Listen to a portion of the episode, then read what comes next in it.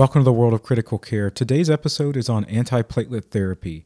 Now, our previous episode, we went in depth about anticoagulants. And so we talked about how, in different steps of our clotting cascade, we can decrease kind of the rate we can we can specifically inhibit steps of the clotting cascade to decrease that production of that fibrin mesh of course which fits over our platelet plug now, one of the issues with the clotting cascade is that does not directly inhibit platelet adhesion, signaling, and then forming that platelet plug.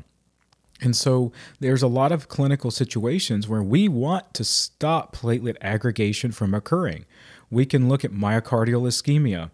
We don't want to create further platelet adhesion and aggregation, especially when we have a situation where we have like unstable angina. And so we're in a situation where we want to get as much perfusion as possible to the heart. We could be looking at a situation where we have peripheral artery disease. We may have a patient who's had a previous ischemic stroke. And so we're trying to decrease that potential for a stroke. We could have a person with like a TIA, so like a transient ischemic attack. And so they might have carotid artery disease. And again, we want to decrease any kind of potential platelet adhesion there and, and, that aggregation, which would decrease flow, right? So we have a lot of situations where it's not that we necessarily want a blood thinner. What we're tr- looking more specifically is trying to keep our platelets from adhering. And so that's something very common. You're going to see, let's say you have a patient with a coronary stent they come out of the cath lab, we're going to typically be on something called dual antiplatelet therapy to decrease that platelet aggregation.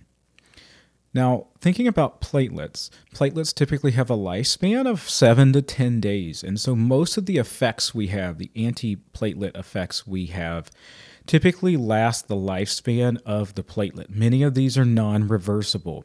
So that's one of our challenges with antiplatelet therapy is that it's not easily instantaneously reversed per se if we were to have say a patient falls, hits their head, they have a head bleed, we can't instantly reverse it per se. We have some things we can do to help with platelet dysfunction and of course we can administer platelets.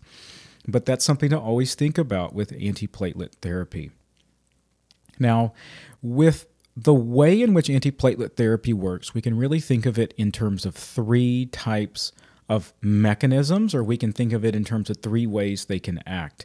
And I think it's worthwhile to listen to the previous episode on platelet adhesion, signaling, and aggregation, because some of this will make more sense. There's a little more background information there.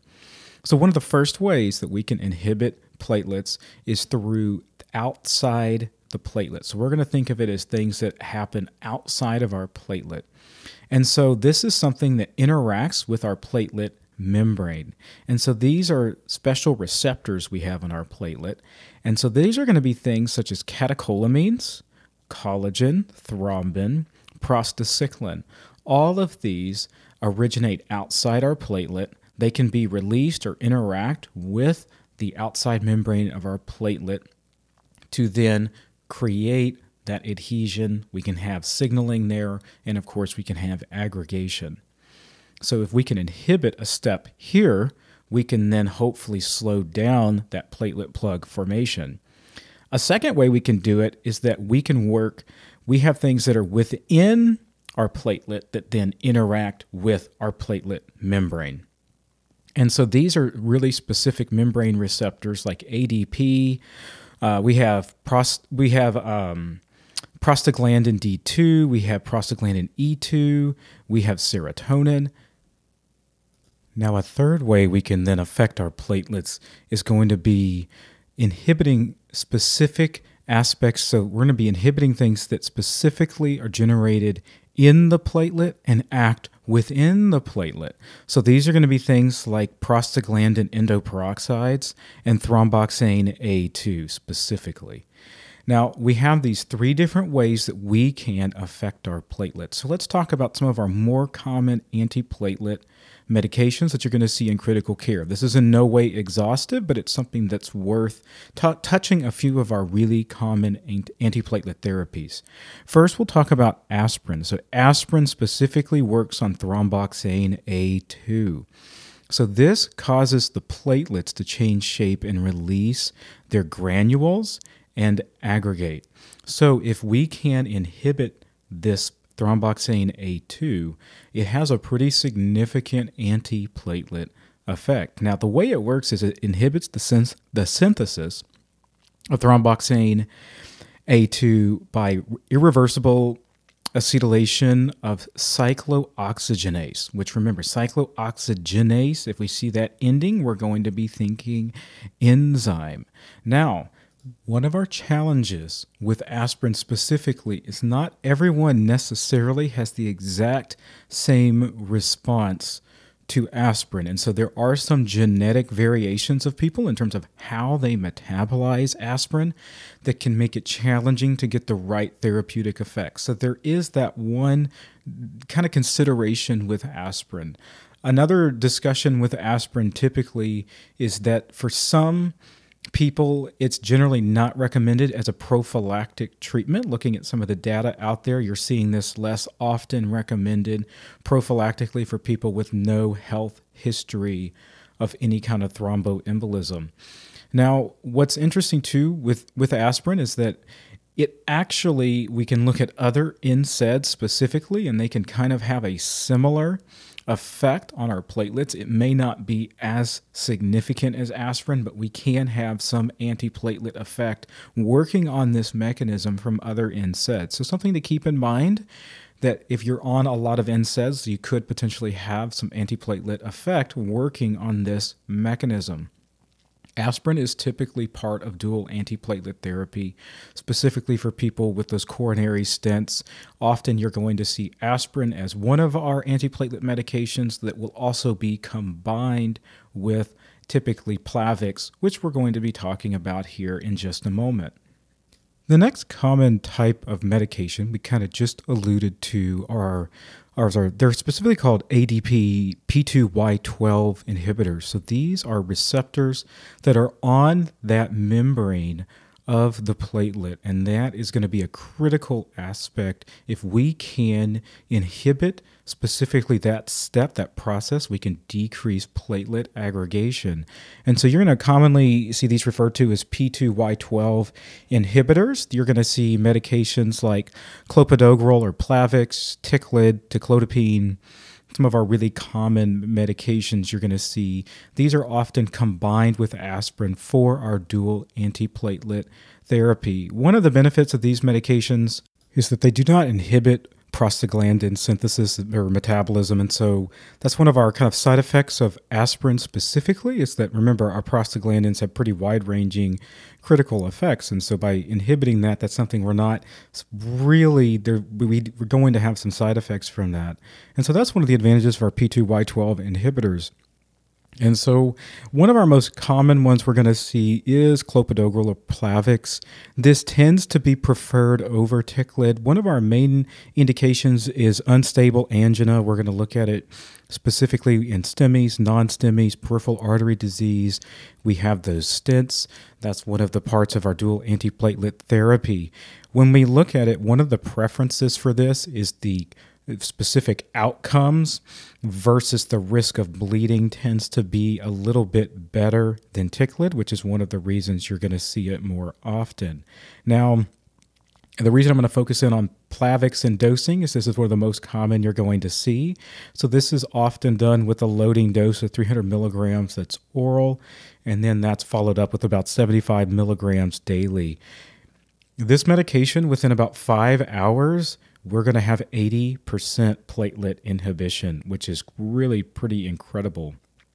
The one issue we have to think about is that this is dependent upon that cytochrome P450 metabolism. And so, because of that, if we have medications that inhibit that enzyme or use that enzyme, we can, of course, have some concerns for proper dosing. And so that's something where one of our medications that can commonly interact with it's omeprazole.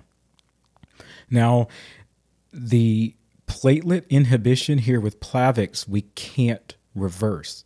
So remember, our platelet life is seven to 10 days. One of the common phrases you're going to see in critical care is a Plavix washout.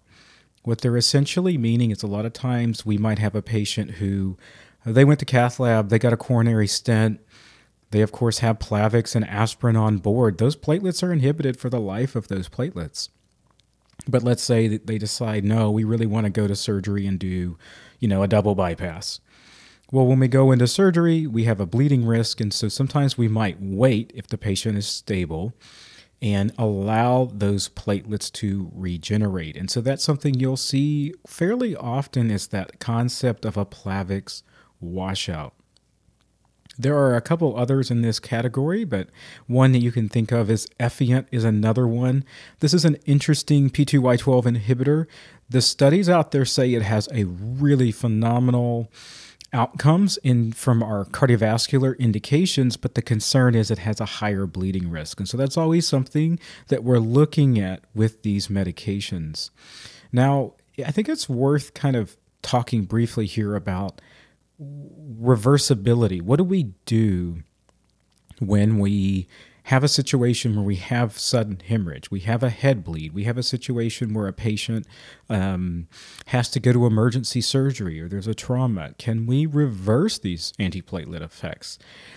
And in many ways, yes and no.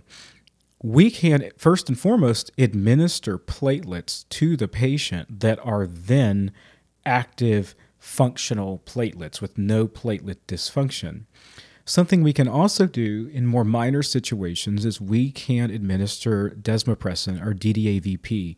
This can help reduce some of our platelet dysfunction.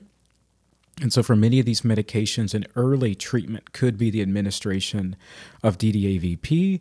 And if we're in more severe bleeding, we're going to be talking about transfusing platelets, one to two units of platelets. Every medication and clinical situation is a little bit different. And so that's the good and the bad about antiplatelet therapy is that we can always just administer more platelets, but it's also a challenge because the platelets that we do have typically are going to be affected for the life of the platelet.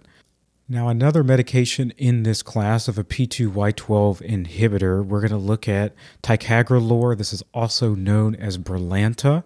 So, working similarly, so another ADP inhibitor. And this medication you're going to see again somewhat commonly in critical care. We're looking at some of the same indications and reasons we might use it. Now, there are some adverse effects that may be really significant to note with this medication. So sometimes when the providers may be looking at looking Brilinta versus Plavix, often we're looking specifically at this adverse effect list in the patient's history to try to determine which one we're going to use.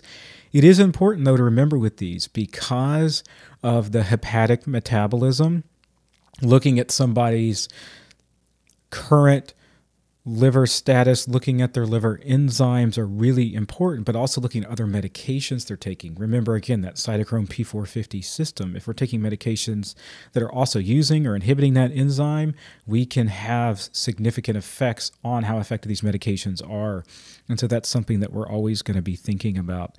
Another medication that's sort of in this list is a bit different, an IV medication called Cangrelor. This is one of our really unique IV medications. And what's unique about this one is that it's an IV infusion uh, antiplatelet. But what's unique about it is that it's a medication that, as it's being infused, it provides platelet inhibition. But as the infusion stops, it stops the platelet inhibition. So it's reversible. So this is a medication that you're starting to see more often. Sometimes you'll see patients on an infusion coming out of cath lab on this medication. I've seen this a bit more commonly in the cardiovascular ICU that I work at, and that's one of the great advantages of it is that it is not permanent effect on our platelets. Now, we have a few other types of medications that we can also do with antiplatelet therapy, but I think I don't want to get too in the weeds in this episode today. I wanted to really focus in on the primary medications that we're going to see with antiplatelet therapy. In future episodes, I think I may focus in specifically on a couple of these, doing some comparisons. So maybe we can compare Brilinta to Plavix at a little more depth.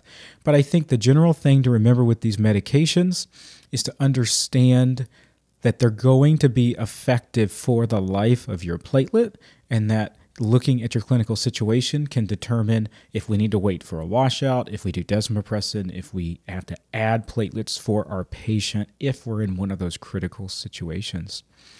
Well, this kind of concludes our blood product, where we kind of went through all of our blood products. We talked about mass transfusion, we talked about coagulation. We talked about anticoagulants. This was our antiplatelet therapy episode. And now, what I'm going to move into is we're going to start moving through electrolytes. And so, the first episode we're going to cover is sodium. I think electrolytes are just so critical to understand, regardless of what type of unit you work in in critical care. It's helpful for you to understand the mechanisms of action and how these electrolytes work, why we may or may not want normal levels, the concerns when they're high, the concerns when they're low. And then after our electrolytes, we're going to keep working through a complete metabolic panel to understand what these labs mean. I think as you start a career in critical care or you're looking to get more serious in critical care, looking at those daily labs, being able to understand the clinical situation and understand the labs is really a big step to take when you want to provide that next level of critical care. As always, thanks for listening. I look forward to the next episode on sodium.